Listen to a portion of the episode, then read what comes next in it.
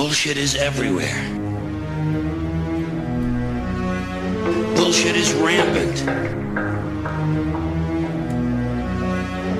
Bu- bu- Bullshit. Bu- bu- Bullshit.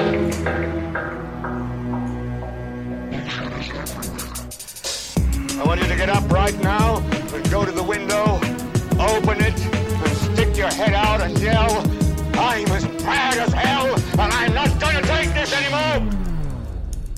Welcome back to the bullshit filter Syrian Civil War episode 23. Welcome back, Raymond. Thank you, and to you, good sir. Now, uh, we're going to Game of Thrones this bitch over the next few hours because we're running out of time and we're just going to speed things up. Things that would normally have taken an entire season, we're going to get done in three minutes flat. We're going to go, oh, oh it's what the walls on the other side of the fucking country doesn't matter. You just we'll be there tomorrow. Don't you worry about that. Don't let a little thing Zoom. like geography get in the way. We're going to throw some dragons in this bitch. We're going to do whatever we have to do to speed it up. Because Okay. Yeah. I want to get on to our next topics. I think next time we were going to do Trump uh, and Russia and the rise of the Trump family, Trump nation. But then after the Las Vegas shootings this week, by the way, we are recording this uh, early October 2017 for people in the future. Uh, and there was just this um, insane mass shooting in Las Vegas. By the time the people in the future have heard this, there's probably been 200 more mass shootings that have happened, uh, bigger and better than Las Vegas. So they're like, what was that? That? That was nothing. 500 injured, 59 dead. Oh, that was small fry. We wish we could go back to that. But anyway, at this juncture, it's kind of crazy and. Um, I am. I, I think. I think we should do gun control, not because I think it's going to make any difference in America, Ray. I think if I think I think you're fucked. But uh, I think it's something we should talk about because I see so much bullshit on Facebook. Uh, people who have no clue. I I saw Chrissy, uh, my wife, American. For those of you who don't know, she was got into a debate in a Facebook thread run by one of her brothers who lives in Salt Lake City, and. Um, Chrissy said, you know, Australia banned guns 21 years ago. And uh, some American guy said, yeah, but Australia's gun deaths rate is much higher than America's. And she, she was like, dude, seriously? Like, do some research. Because our gun death rate is like a fraction. Uh, every gun, every the gun death uh, rate for every uh, economically developed country in the world is a fraction of the United States. The only countries that beat the United States gun deaths per capita, we're talking here, places like fucking Colombia and uh, Mexico. Uh, you know, crazy fucking drug fueled war countries. Anyway, I'm just amazed that But- but we- Americans still don't But have we make up for it. Right. I'm sorry, we don't have a clue, but uh, we make up for it by not having universal health care. So, you know, lose lose. So anyway, we might do that next. But let's let's finish up Syria today. Three hours. We're going to do two to three hours to finish it up. So don't think you're getting out of it that easy. Uh, by the way, I want to say a shout out to David Novakovic. Uh, I was at a party, Chris Sard's party on uh, Saturday night here in Brisbane, and I'm standing out on the deck. We're watching jets fly around on this 44th story uh, balcony, and um, talking to some guy. Somebody standing next to me goes, turns and goes, "Oh, you must be Cameron Reilly." Like I was like, "What? Say what?" he said, "I recognise the voice." Maybe I am, maybe I'm not. So hi to David. David and I have known each other online for I don't know, 15 years, but met in person for the first time. And I know he listens to the show. And he told me afterwards his father studied ophthalmology in London uh, 20 years ago, uh, fellow student of Bashar al Assad's. Get out of here. All right. Well, I'm going then. I'll see you later. Uh, I said, what, what, does he have to say? Bye. And he said, uh, yeah, look, he didn't know him well. They weren't best friends, but he did say uh, he seemed like a really, you know, nice chap. And he's always been suspicious of everything that's come out of uh, Syria uh, in the last 17 years, or particularly the last five or six years, because he just says, I know that guy. Like, that's not, the, you know, the, the stories they're telling us about this guy doesn't sound like the guy I knew at medical school, but who knows? All right. do we really know each other? I mean, I mean, you know, like the guy in Las Vegas, he was uh, retired, well off financially. He was a bit of a loner. Even his brother, who said he's not too surprised, you know, but still he, he was shocked. I mean, do we really know each other? Just because he knew him a little bit in medical school is no basis for saying that he's um, suspicious of what's been coming out of uh, Syria for the last five years. I mean, that just that just doesn't hold up. Do we really ever really know each other? You know, deeply, besides Vegas.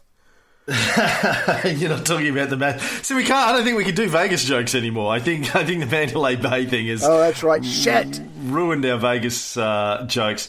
Um, yeah, no, look, you're right. We we don't ever really know, and people can change, and people can snap, and people can be put under pressure. And I don't think David's father is categorically denying that Bashar could be a, a, a bad guy. I think he's just going, yeah, that doesn't doesn't sound like the guy I knew. So anyway, I don't know. I just I got this from a fucking text message from David at midnight. I mean, I don't know. It's not like I've met his dad even. So Yeah. don't take, don't get, don't don't No don't offense, run David. away with that. Love you. Yeah. Anyway, hi Dave. Right. okay, I want to jump. I was planning on jumping. Right, last time we talked about how uh, President Barry O uh, ran up this CIA operation that apparently cost a billion. They used to say five hundred million. Now they're saying a billion dollars to try and build uh, rebel army in Syria, and uh, it was a complete farce, completely failed. I was going to jump now to the Syrian presidential election of June 2014. Did you have anything before that in the timeline that you wanted to touch upon?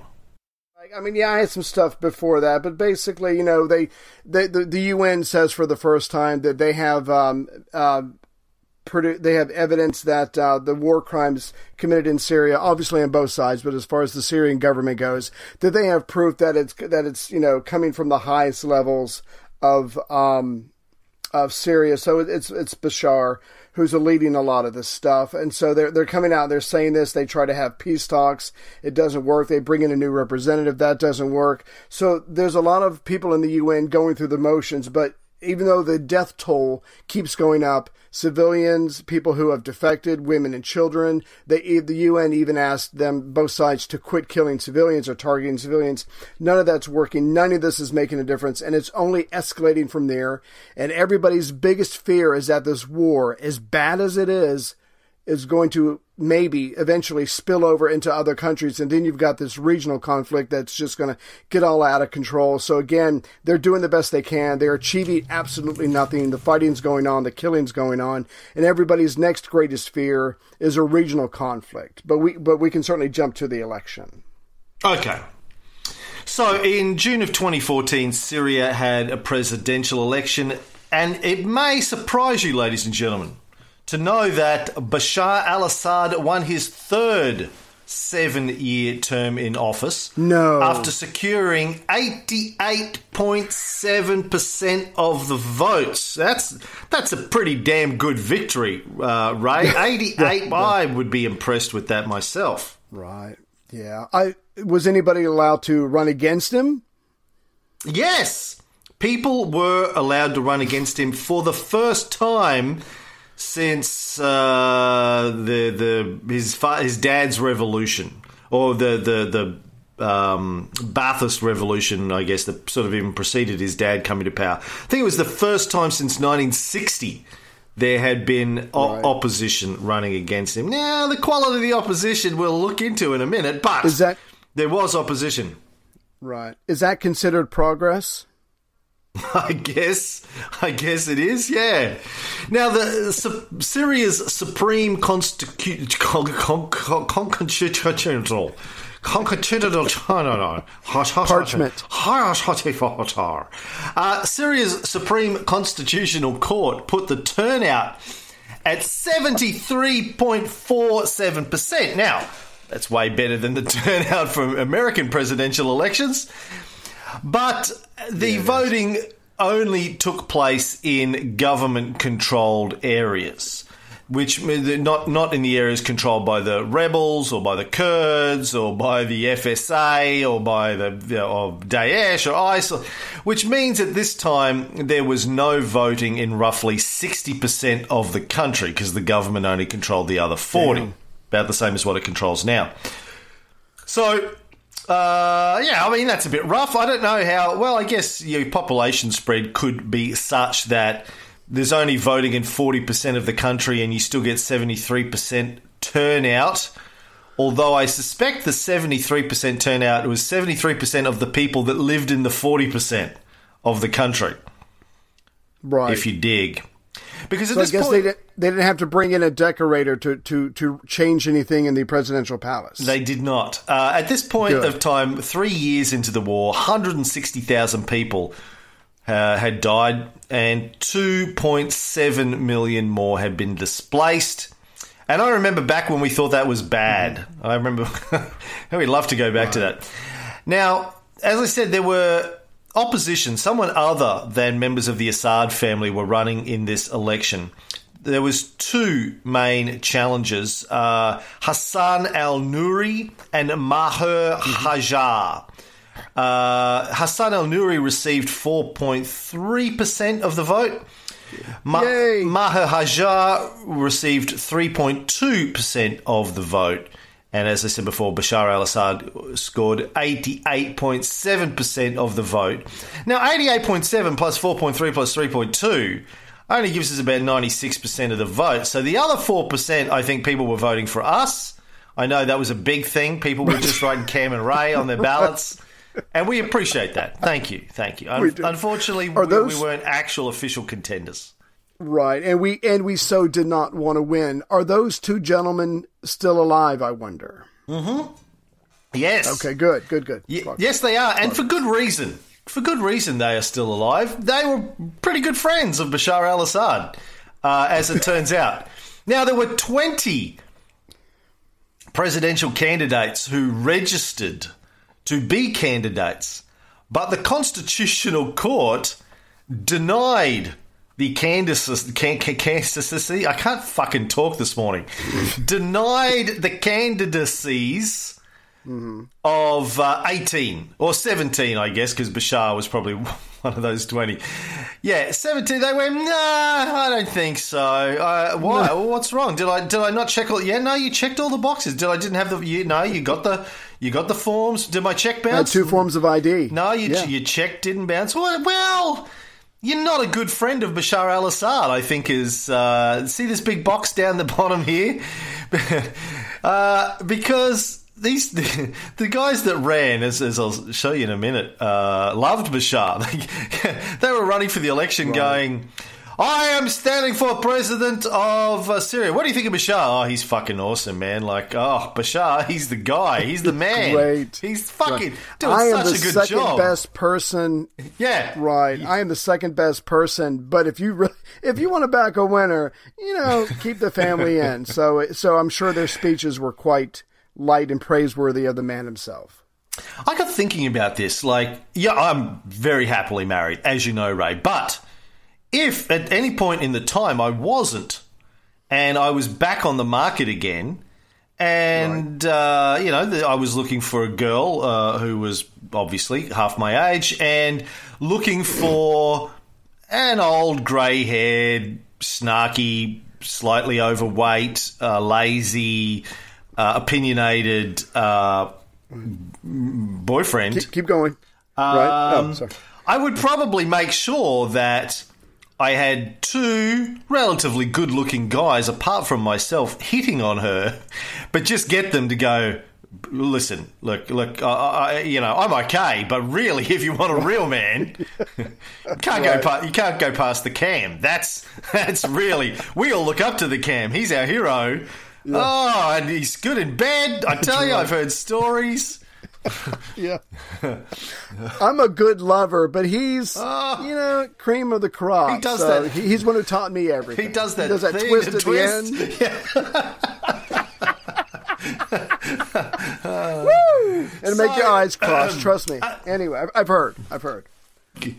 Getting back, I'm going to call it a Bashar from now on. I'm doing a Bashar, man. That's what I'm doing. Um, the US and the EU and the Gulf states, as you can imagine, criticised the election, called it a farce. Russia called it transparent and free. And it, maybe it was.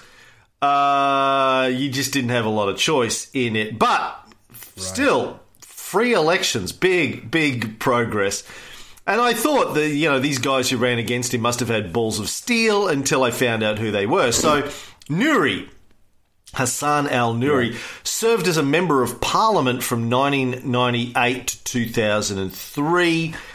And uh, before he launched his presidential campaign, nobody had ever heard him criticise the president or the president's policies. Uh, instead, during the campaign, he praised Bashar al Assad, um, said that he admired him, that he agreed with him on most of his uh, policies and actions, particularly the way he'd been handling the current crisis of the civil war, and uh, how he was fighting the war on terrorism. He described Bashar as the son of a great leader. Um, so that's what he said, like before the campaign, but but, but during the campaign, he really he really went hard after Bashar, uh, really really hard. Like I've got a quote here. This I hope you're sitting down, Ray. This is going to shock you. Uh, during the campaign, Hassan al Nuri said, President Bashar Assad exerted immense effort to preserve the country and national principles.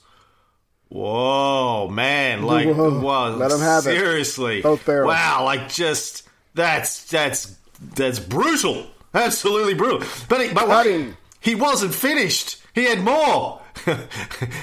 he said, "I hope you're ready for this. Hope you've had." Something so- solid to eat, man. Uh, you don't want to listen to this on an empty stomach. He said, I do believe that President Assad is a very strong leader. When you find a leader like him fighting this kind of war and this unbelievable terrorism, terrorist action in every place in our country, you have to respect what he's doing. Oh, ballsy. oh, Get him, get him. Oh, I love it. Yeah. So it, it was a rigged election in spirit, but not in letter. Yeah, well. Yeah. Um, Maha, Maha Hajar, uh, he was a little different from Hassan al Nuri. He was the MP for Aleppo, representing the People's Will Party. People will what? People do whatever you want. That's what, what are you going to do? Oh, we will. What are, you, what are you doing tomorrow? Don't worry about it. We'll just do it. They had been Whatever you tell us. been set up in 2012 by the National Committee for the Unity of the Syrian Communists. So he was a commie. Uh, as you may recall from our earlier episodes, the Ba'ath Party was originally an Arab socialist party. So they're probably probably pretty pally, the communists and the socialists, you would imagine. Uh, the NCUSC and Kusk, the Nkusk, had been supporters of the Assad government for the previous couple of, excuse me, couple of years. So when Maher Hajar announced his candidacy for the presidential election, the PWP distanced themselves from him. They said, "Look, we're a political party, and uh, you know, political parties exist to uh, compete in elections." Okay, we, we we agree in theory, but uh, yeah, no, we're not, we can't, sorry, we can't back you in this. You're crazy. Bashar, he's awesome. He's our man. Uh, which meant that Maha Hajar uh, uh, uh, fought for this election with no party, no national recognition, no followers, and guess how long the campaign cycle is for the presidential election in Syria? Uh, a month. Uh, less, three weeks. Uh, same as it is in Three Australia. Now, weeks, okay. this may this may be shocking for Americans that have two year presidential campaigns, uh, but in Australia, yeah, it's in, in Syria, three weeks. We basically our, our, our, our government says, "Oh, we got to have an election." We all go, "All right," and then we have an election. Then we go, "All right, somebody win." Yep, okay, let's get get back to fishing. Um, it's how it gets done here. Um, no It's like a fucking around. circumcision. Just snip the tip and move on and go from there. Okay. Um, I don't know why you went with that, but uh, I'm in a Larry David mood. I, I apologize. snip the tip. Um, so this guy, so Hajar had no recognition. No one knew outside of Aleppo who he was. So getting three percent or whatever it is probably not too bad. Um, Hajar, during the campaign, said on the issues of sovereignty and combating terrorism and how to fight the civil war, the other two candidates and myself are absolutely in agreement. I don't think any sane person can abandon those issues. Ooh, tough, tough talk, tough talk from Hajar there. Um, apparently, his candidacy created a storm of derision from uh, the people in Syria on their social media. They uh, basically suggested that his candidacy were basically existed to legitimize the elections.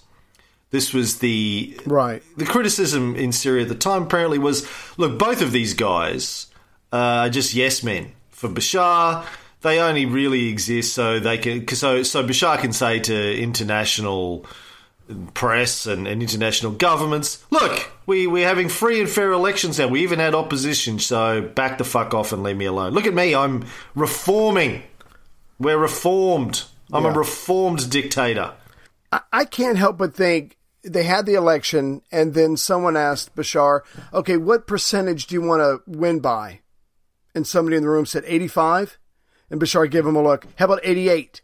And then he goes, mm, 88.7. I think that will do nicely. And that's how they came up with it. I seriously doubt these other guys got 3 and 4% of the vote, respectively. I think they just picked a number that sounded solid, but not too arrogant, right in the middle, that sweet spot, and now they can get on with conducting the war. But that's just my take on it. I could be wrong. Yeah, you don't want to get 99% because that looks dodgy, and you don't want to get 54% because that looks like maybe you don't have the full support of the people. So you want to go somewhere, yeah, like the 80, Somewhere between. 85, 88. It looks half legitimate. Um, almost 89. Somebody, so somebody uh, during the campaign said that Hajar's election campaign slogan would be Assad or nobody. If I am elected, I will not take the office. Don't vote for me. Somebody else said Maher Hajar is a pitiable employee, and if he dared to reject this task, he would face a terrible fate, and the regime would find someone else to achieve this task.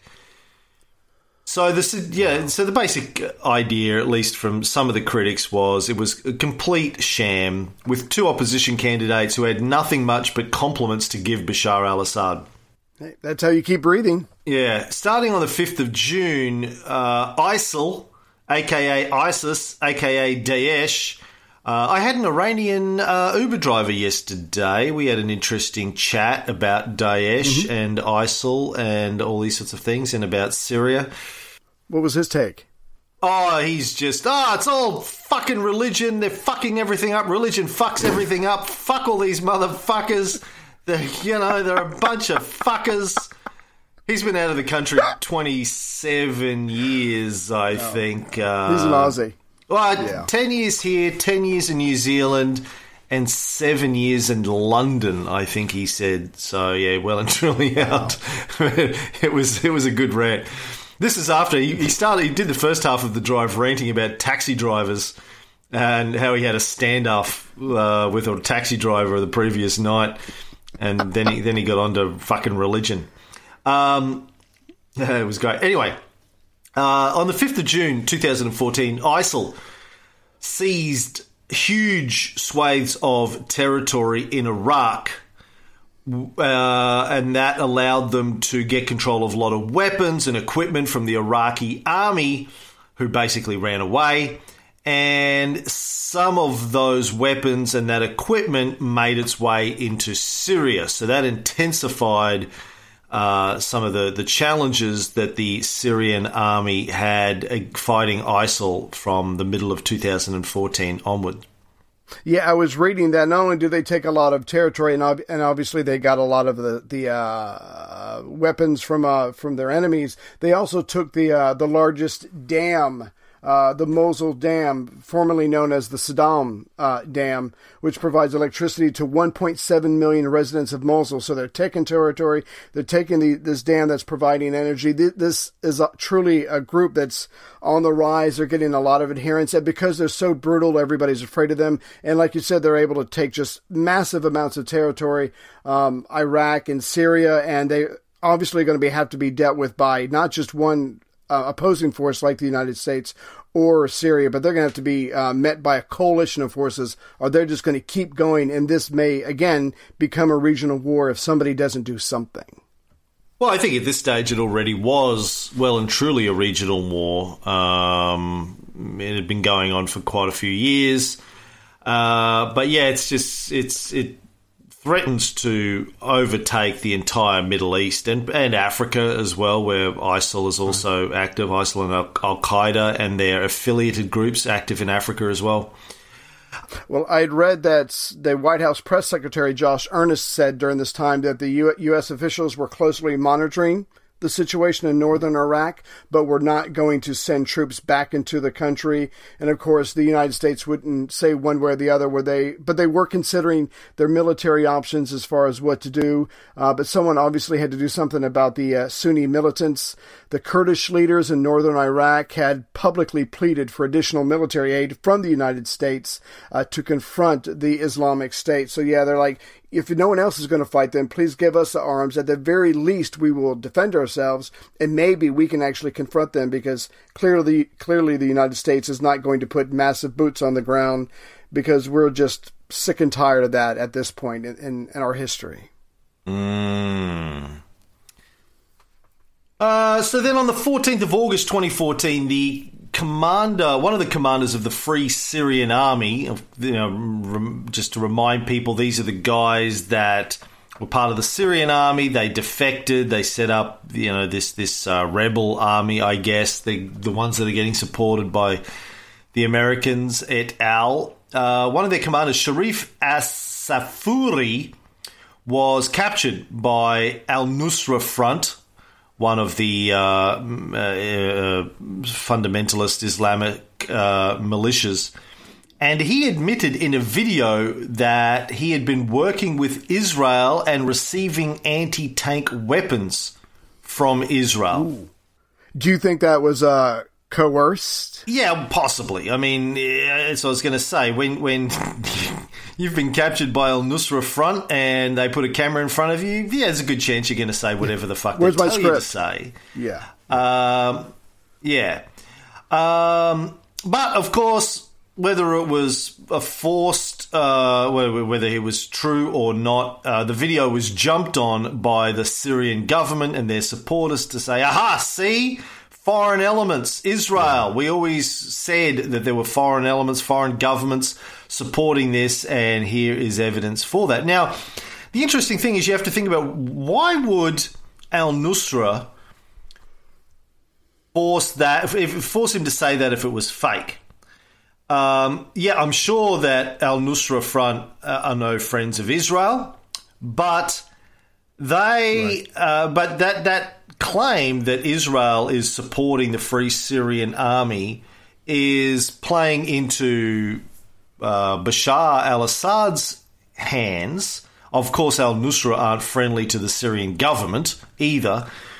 So it's uh, kind of hard for me to figure out if they had told him to say that, if it was if it was fake news, uh, why why they would go with that, how, whether or not how that plays into the to the benefit of Al Nusra front. Right. You got any ideas?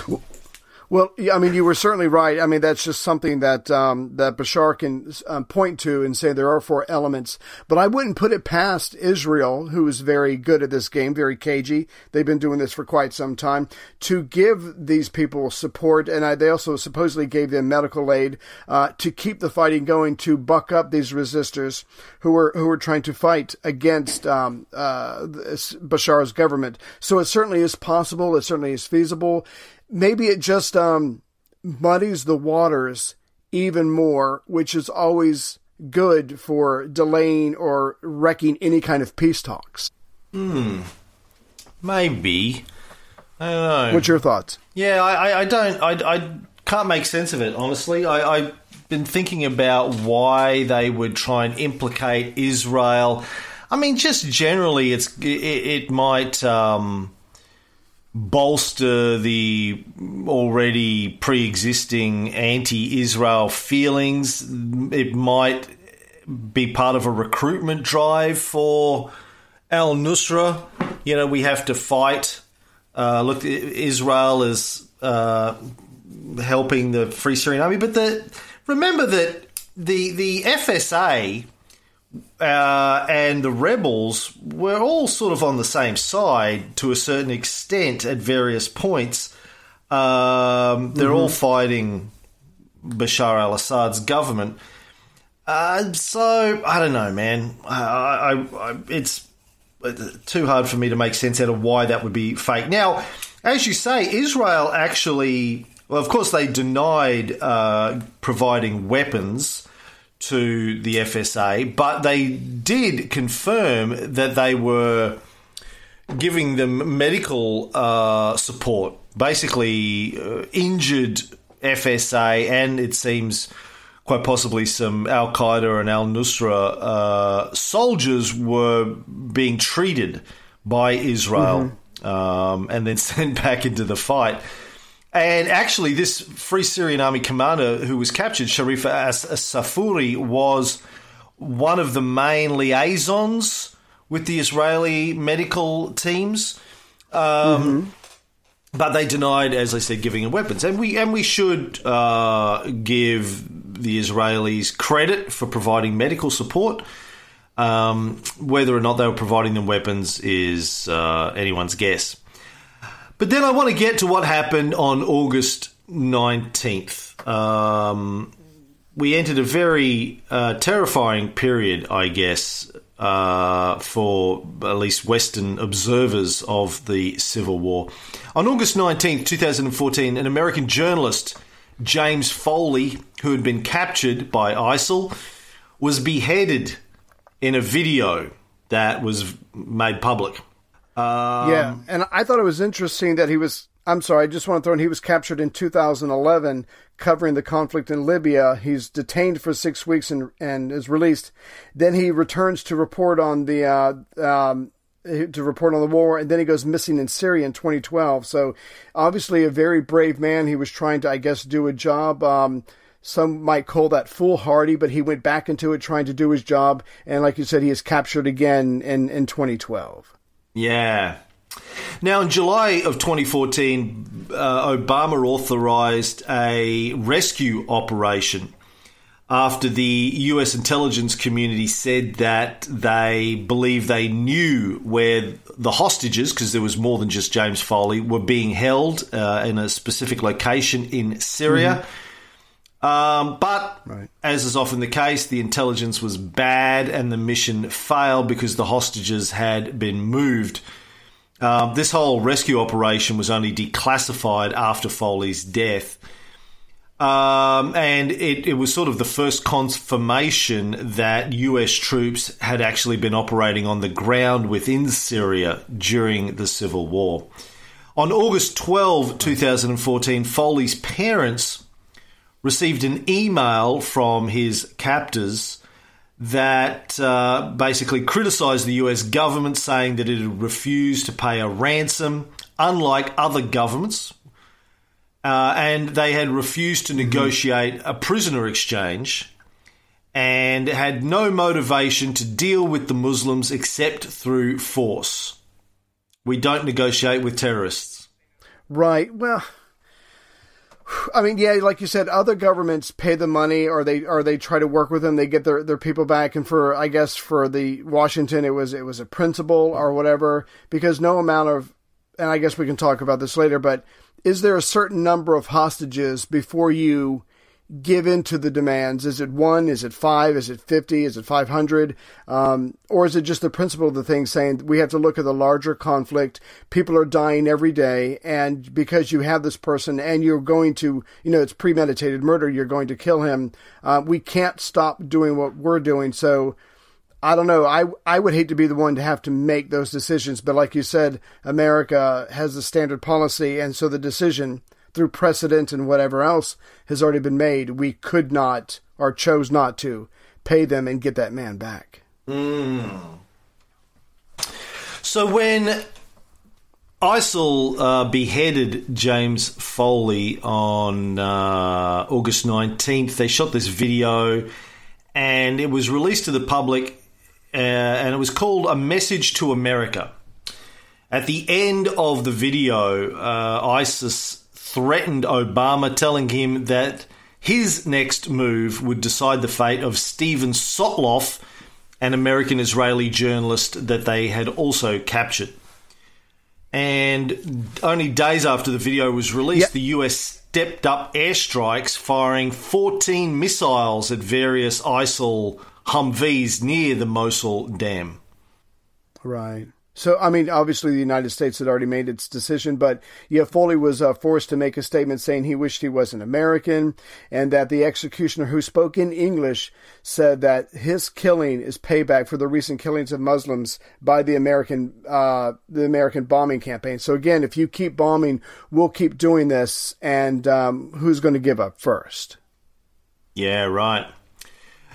So uh, a few weeks later, they also beheaded Steven Sotloff and released that beheading in another video entitled "A Second Message to America."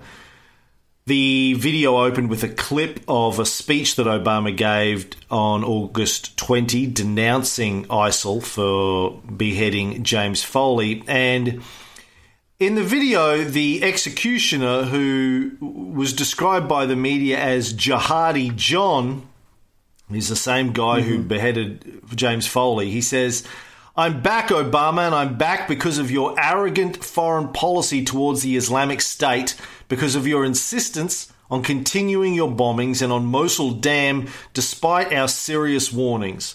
So, just as your missiles continue to strike our people, our knife will continue to strike the necks of your people. Now, Jihadi John seems to have been a British Arab by the name of Muhammad Mwazi.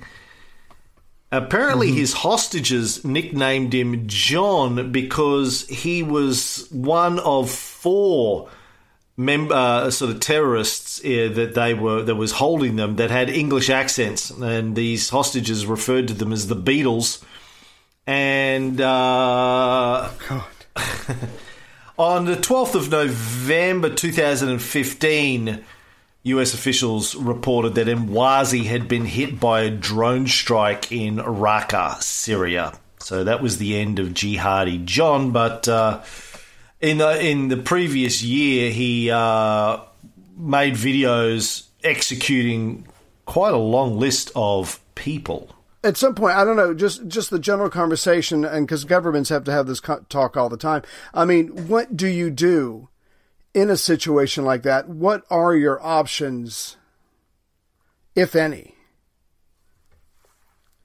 Do you just keep plugging forward, knowing that this is going to happen? This is just the price that you pay for with all today's technology and, and having reporters in the in the area that could be abducted. I mean, is it just something that's going to happen and you really can't do much about it anyway? As much as you warn them to stay away, I mean, it it just seems to be an impossible situation, which is the whole point for the um for the terrorists. Look, I think this is symptomatic of a bigger issue, a broader issue. Um, the, the, the, the kidnapping and ransom of people in this situation and America's refusal to negotiate is uh, similar to you know, what's going on at the, the higher level. So the, the, basically, you've got if you take this situation, you just isolate it down to ISIL and the United States.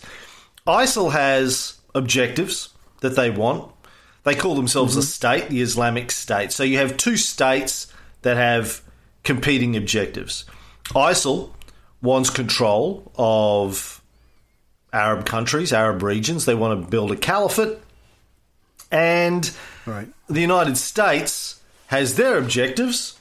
Uh, if you're being generous, you might say that they want to have uh, democracy and freedom uh, and liberty for all uh, in those regions. If you're cynical, you would say that the United States wants to control the governments in those regions. They want to have uh, you know, according to the Kirkpatrick doctrine that I think I've mentioned before on this or the Cold War show, Jeane Kirkpatrick uh, developed it in the 70s.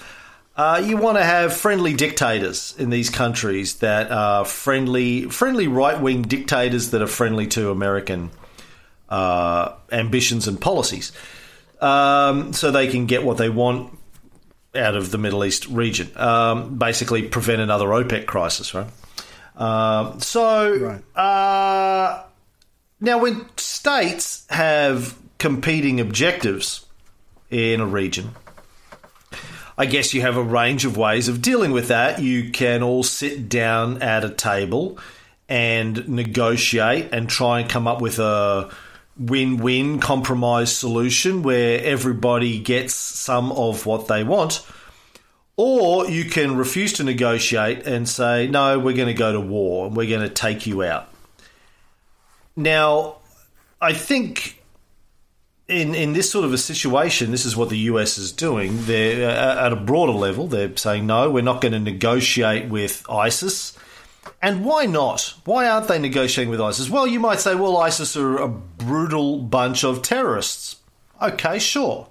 Yes, no doubt about that. They Right. killed thousands and thousands, probably tens of thousands of people. They've destroyed ancient monuments. They've left, you know, probably just thousands of God rapes and, and murders and everything in their wake. But is America any different, mm-hmm. really? Uh, you know, the, the blood on the hands of America uh, in the last 60 years in order to achieve their geopolitical aims is far worse. You know, 10 times, 100 times worse than the blood on the hands of ISIL. And keeping in mind that America kind of gave birth to ISIS in the first place when they went into Iraq and created a power vacuum in Iraq in 2003 uh, that, that allowed ISIS to, to rise up in the first place. So the the whole we don't negotiate with terrorists over hostage crises, I think is just uh, symptomatic of America's entire approach with these things. They're not willing to sit down and negotiate peaceful solutions or win-win solutions with uh, these parties, and, and and this is kind of America's. Uh, and I'm, again, look, I apologise to my American listeners. I'm honestly, I'm not trying to beat up on America here. This is just, I think, the, the, the cold hard facts of how America deals with the world because it can, because it's been the only surviving superpower since World War II, really, economic and military superpower. Right. It does, doesn't need to negotiate. It tells every other country, this is what we want, give it to us or else. Why negotiate when you don't have to? When you're the when you're the only power, really, when your military is bigger than the rest of the militaries of the rest of the world combined, you don't have to negotiate. Augustus Caesar didn't negotiate. Alexander the Great didn't negotiate. They just said, "This is what we want. Give it to us, or shut the fuck up. We'll take it." Really, that's this is how superpowers conduct themselves. Um, and I, I, I, I think, yeah. So I guess we haven't evolved. Well, Well, I just Yeah. wanted to add. I just wanted to add one other thing. So, but uh, yeah, the idea of two groups sitting at a table talking um, would be preferable, obviously. But when one side, um, their side, if, if I can, if I may, uh, you bring religion into it, which seems to be absolute, intolerant, and demands obedience. I mean, it just it just negates any possibility of a discussion on their side. There can be nothing because everybody has to fall under them. I mean, even the, even the um, what is that one group that they that they massacred in that village? Um, they were pre-Arab, and they were they were follower, followers of the Zoroastrian uh, religion, going back to the people who listened to our Alexander. I mean, even those people they consider them devil worshippers for their for their uh, views, and so even even they did not have a right to live according to to their to uh, to ISIL's dictates because their religion said that they have to be everybody has to conform. And if you do not if you do not absolutely submit you are it is you are not worth living. We, we have every right to kill you. So so america certainly has its flaws but their side yeah there is no negotiating possible because of the religious aspect of it. You don't think America has a religious aspect to how they conduct themselves as well, though? We do, but I mean, as far as this particular conflict, I mean, they're the ones who are yelling, "God is great" when they kill someone or whatever they're doing. So, uh, so America has its religion, and it certainly has blinded us to certain other groups of people. But it's not as big a part on our and factoring in on our side than it is for uh, for ISIL for the Islamic State. I, I don't know if I agree with that. I mean, every president, every presidential speech in the last 40 years has included God bless America. Yeah. That that's true, but does that even compare to people in Iran and Iraq yelling America is the great Satan and and burning effigies and uh, God is great when they're killing people? I don't know. To me, it's uh, don't get me wrong. Uh, the Western Western world has done some horrific things in the name of religion. I guess it's just I, I can't help but notice what they're doing now, and I feel sorry for all those people who are being judged by these people and it, being killed outright for it. You know, there are reports uh, to 10 or so years ago that George Bush uh, Jr., George H. Uh, George right. W. Bush, told I think they were Palestinians uh, told somebody around sort of 2002 2003 in some you know uh, uh, meeting that um, God had called upon him to get rid of uh, Saddam Hussein that this was uh, you know God had spoken to him he was doing the will of God uh, with the Iraq invasion and hundreds of thousands of Iraqis uh, have died as a result of America's invasion uh, of Iraq in 2003. So I don't know, man. Like I, I think America's not as overt about their religious um, motivations for these things, but I, right. But I think when you get into the upper political and military echelons, and and particularly with a lot of the rank and file troops, there's definitely a lot of religious zeal. I remember when I interviewed rapper uh, Greydon Square on one of my podcasts years ago, who um, I've mentioned before. He was uh, he did I think four tours of Iraq. Uh, he talked about how they were basically almost forced into attending Bible study sessions uh, in on, in their camps in Iraq it was expected that you would go to Bible study camps, and uh, he said it had huge religious overtones when he was there, and that they were all told that they were doing God's work by, you know, killing uh, Iraqis. Yeah, no, I mean that I can certainly attest to. My son, who's in the Marines, is um, encouraged to go to church uh, to their to their service every Sunday, which he, he's non, a non-believer, he's an atheist, whatever, but he does it because it's an hour that he can just sit there and relax uh, and get out of work. But um, no, you're absolutely right. I mean, both wow. sides. I guess when I think of religion in America, and I, I think of God, I want to get struck down by God for this. Um, I think of uh, lower socioeconomic people who are struggling and they put their faith in something because life has just beat the shit out of them over and over again. When I think of the more affluent, I have a hard time thinking that they're just as enraptured with the religion. But yeah, if, you have a if you have a set group of, elite people who also believe they're doing God's work, that truly does make them, for lack of a better word, dangerous. Hmm. Anyway, let's let's keep going. Uh, I want to talk about the rest of the beheadings before we run out of uh, this episode. So, um, yeah, in on the thirteenth of September. To, oh, by the way, Sotloff. Before I get off of Steven Sotloff, um, he was the reporter that broke the Benghazi story.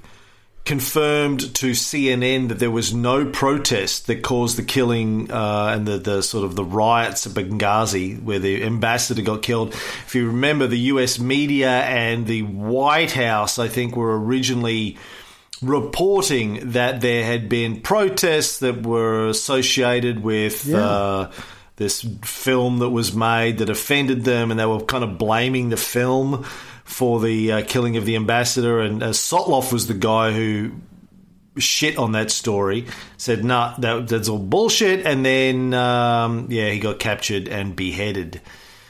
Um, on the 13th of September 2014, there was another video, this time directed at British Prime Minister David Cameron, that showed British hostage aid worker David Haines being beheaded by Jihadi John. On the 3rd of October 2014, there was another video released by ISIS showing Mwazi beheading another British aid worker, Alan Henning. Henning was a taxi driver from Greater Manchester who had volunteered to deliver aid to Syria. He ended up being beheaded. Uh, a little bit over a month later, in November 2014, there was another video posted of Mwazi standing over a severed head, which the White House confirmed was that of Peter Kassig, a 26 year old former US Ranger from Indiana who had been captured while working as a humanita- humanitarian worker on the Syrian border. Um, now, the video that ended with his head also showed the beheadings of a number of Syrian soldiers uh, by a group of guys, again led by Mwazi, aka Jihadi John. So we went through this period where there was a lot of these beheading videos coming out. Uh, did you watch any of those, Ray? No, I'm sorry. I could not do that. Did you?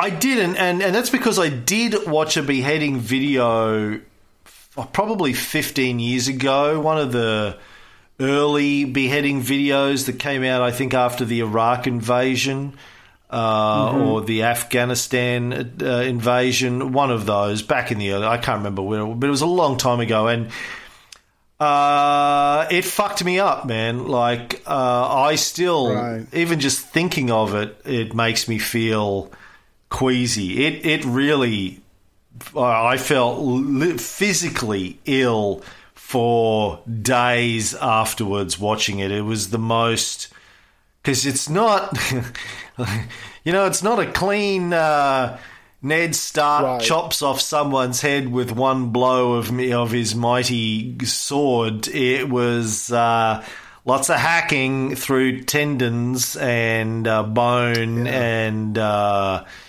you know, it was as the guy who tried to chop David Markham's head uh, off with a machete realized uh, it's not as easy as it looks. Right. God. Oh my God. Yeah. Now, because I when I met David in uh, Vegas, I You- saw the scar, and I'm just like, shit. You wanted to chop his head off, you but, No. but you realized it was a lot harder than it looked. No, he kept he kept ordering forty dollar drinks. I'm like, this guy's blowing through our budget. But anyway, I, I calmed down, And he wouldn't shut up. and he would not About shut- himself. It was the it was, it was it was the David show. Um, yeah. Now he- here, um, now in your video, not not that I'm trying to. Because I've seen the like the beginnings of other videos. There's it's not like it's done with just a few people around. I mean, there seems to be a very large group of witnesses or uh, whatever the proper term is, I don't know. But when the one like someone's being punished for a crime and they get their head cut off, there seems to be a lot of people around. I mean, this is I don't know the accepted or acceptable in certain parts of the Middle East or whatever. I mean, it just seems so strange to me to have a large group around. Like you said, you watched a video and it messed you up. These people were there, and it's probably not the only beheading they've ever seen. Yeah, but man, it wasn't that long ago in the West when we were hanging people in the public square or beheading them and guillotining them. I mean, public displays of execution. People in America still go to uh, watch people getting executed in the states where you still have it, right? I know it's not it's not an open public square, but people go to watch Right. people getting executed. But you know, how long ago in the United States were people all standing around watching executions? How long ago in the United States were the KKK all standing around watching uh, some poor black guy being burnt alive on a stake? We're talking the 60s? Yeah, something like that. Um, yeah, my grandfather uh, was uh, invited to one who they were trying to get him to join, and he just that's when he knew he'd, he'd he he was fine with it up uh, up until that moment. That's when he said, you know, that's a line I just can't cross. And he and he had his family with him. He had a bunch of little kids with him, and he turned around and went home, and that was the end of that uh, episode in our in my family's life. At least that's what he told you. Well, he was Native American. I'm like, who in the fuck invites a Native American to a KKK rally? He but was? I guess they needed. He was a fucking full blooded Cherokee. I'm like, do they really need the numbers that bad? I mean, look at your skin, look at your hair. I mean, you know, he like he combed his hair back, he slicked it back, he tried to assimilate, look like everybody else.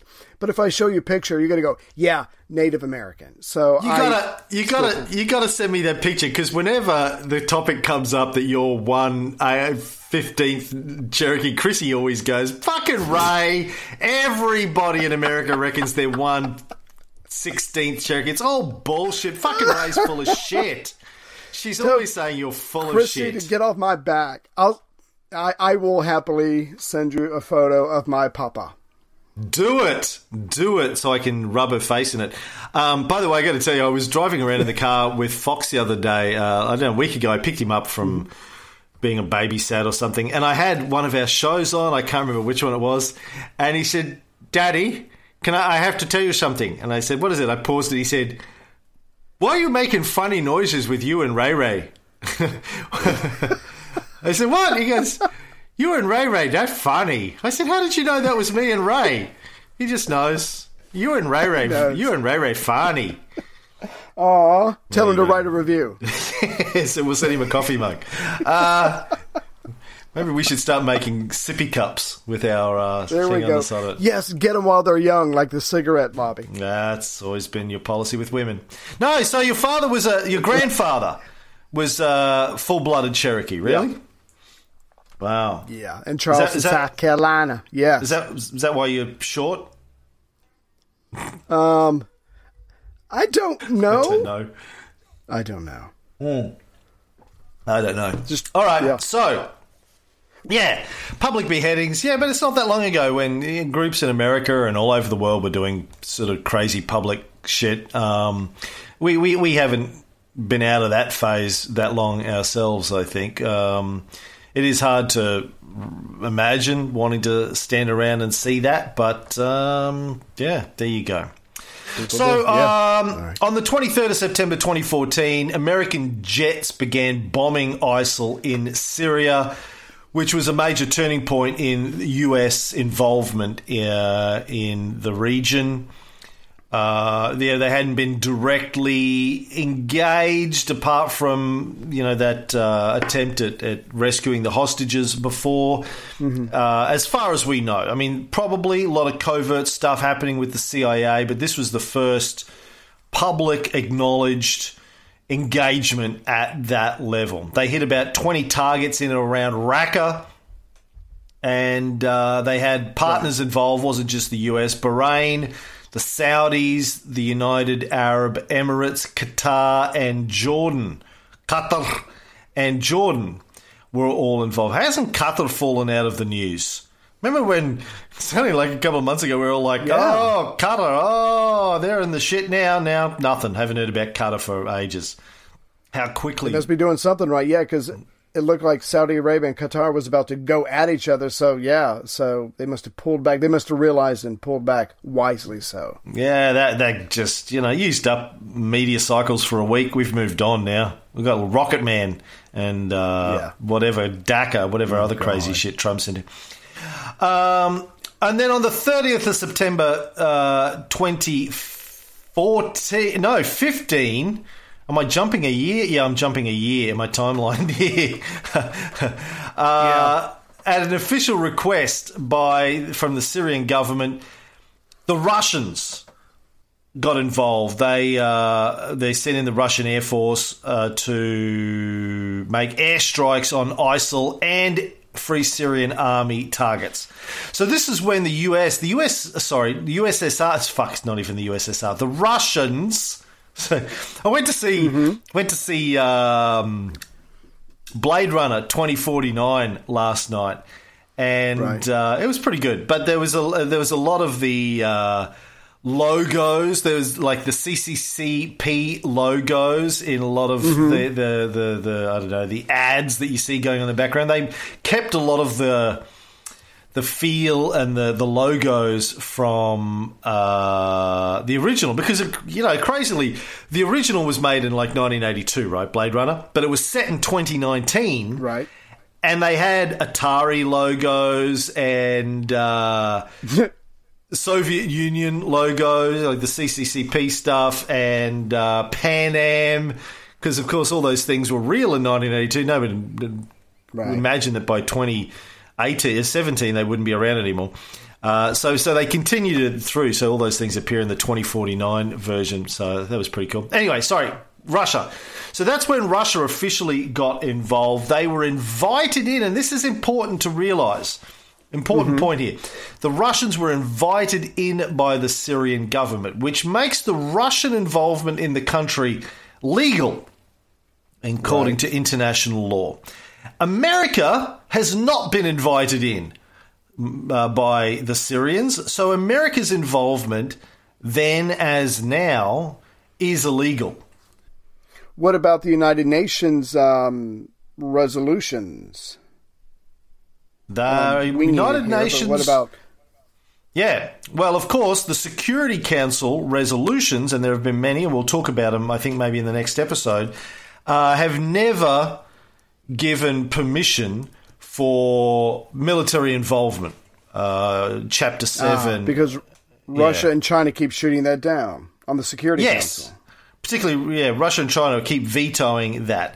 So America's involvement, which is ramped up, as we'll see in the next couple of episodes, uh, particularly uh, of late, uh, is illegal under international law. Does it matter? Um, aren't we aren't we currently bombing in six or seven different countries right now? Do we need the law? I am the law. No, it's what? Why did I do? That's doing a Stallone. that was rhetorical. Stallone.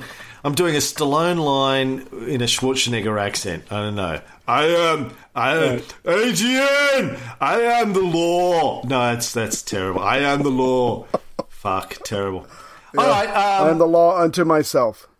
so we'll, we'll, we'll, we'll get onto that in the next episode. We might wrap it up in the next. I, I think I've got enough notes for one, maybe one and a half, maybe two episodes left. But we'll, we'll wrap it up soon, kids. Um, so yeah, uh, that's where the Russians have technically, officially got involved. Was in September 2015, and uh, also in the next episodes we're going to talk about the gas attack that happened earlier uh, this year in 2017 uh, Khan Shaykhun, which led to Trump's bombing. We'll cover that, and uh, we'll bring us up to to you know today, October 2017. We'll get us up to date, and then we'll leave it there so we can move on to other other subjects that we need to handle.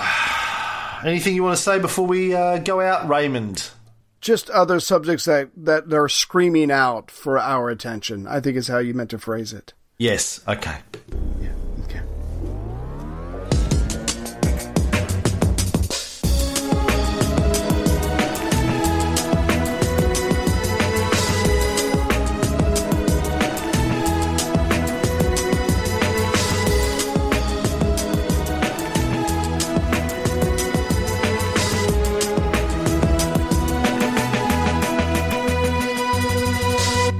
Bullshit. Bu- bu- Bullshit.